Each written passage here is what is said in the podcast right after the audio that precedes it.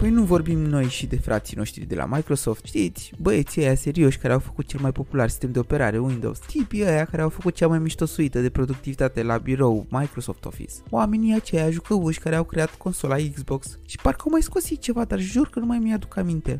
Ceva cu numele Surface? Sunt Bogdan Menci, iar după evenimentul Apple, abia așteptam să rânțăi o leacă și din plictisitoarea prezentare Microsoft Surface Event de pe data de 22 septembrie.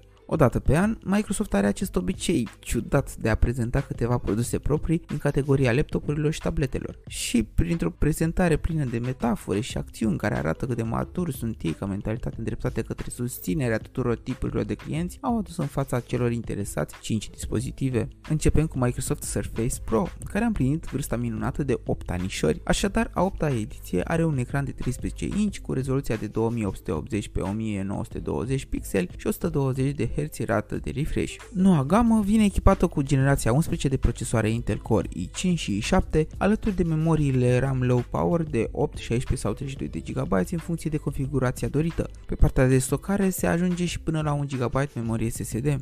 Next in lineup este Surface Pro X. Aceasta este tableta cu procesor ARM propriu al Microsoft. Procesoarele SQ1 și SQ2 sunt cele două tipuri deja existente pe piață de ceva vreme, dar neoptimizarea softului pentru arhitectura specifică a făcut aceste variante să nu fie prea populare. Însă, cu noua lansare a Windows-ului 11, speranțele au crescut odată cu modul de compatibilitate a acestuia cu aplicațiile specifice ARM disponibile prin Amazon App Store. Urmează și pitica Surface Go 3, dedicată copiilor și care cântărește aproape 500 de grame. Cea mai puternică variantă a sa are disponibil un procesor i3 cu 8 GB de RAM și un maxim de 64 de GB stocare tip MMC. Aceasta are și softuri dedicate celor mici care permit o navigare sigură pe internet, dar și activități educative specifice vârstei. Cel mai bun dispozitiv din linia de produse le reprezintă noul laptop 2 în 1 Microsoft Surface Studio. Acesta prezintă ca noutate noi configurații cu placă video dedicată, așadar putem avea un procesor quad-core i7 seria 11370H combinat cu o placă video RTX 3050 de 4 GB memorie video.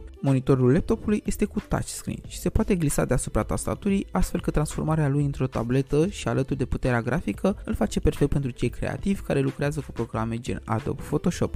Și ultimul produs, pe care sincer nici nu voiam să-l prezint, Struțo Camila, ilogitatea, neînțelesul, nevândutul și turâtul Surface Duo 2, un fel de tabletă pliabilă care de fapt e compusă din două ecrane mici care se pliază. Are și 5G și cameră triplă și sticlă pe spate și o zonă de afișare notificări pe marginea care devine vizibilă în momentul plierii, dar și o dimensiune de 8 inch desfăcut. Ei, îl promovează precum un telefon pliabil, dar dimensiunile sale mi-e greu de crezut că aceasta îi va fi menirea principală și, de deși un produs Microsoft, acesta va veni cu Android 11 care va fi rulat de procesorul Snapdragon 888. Eu l-aș fi promovat exclusiv gamerilor de pe dispozitivele mobile, aceasta având forma facilă dar și puterea adecvată. Da, am zis despre el că este și urât, pentru că, ok, pe afară el arată premium, dar pe dinăuntru, ecranele cu margini mari, de-a dreptul imense și despărțite de balamaua vizibilă îl califică pentru locul 1 în topul celor mai urâte display-uri ever. Un numitor comun între dispozitivele Microsoft îl reprezintă stylus penul dedicat dedicat care poate reprezenta un atu atunci când vine vorba de lucru cu documentele sau elementele grafice, mai ales într-o sesiune de lucru cross-platforms.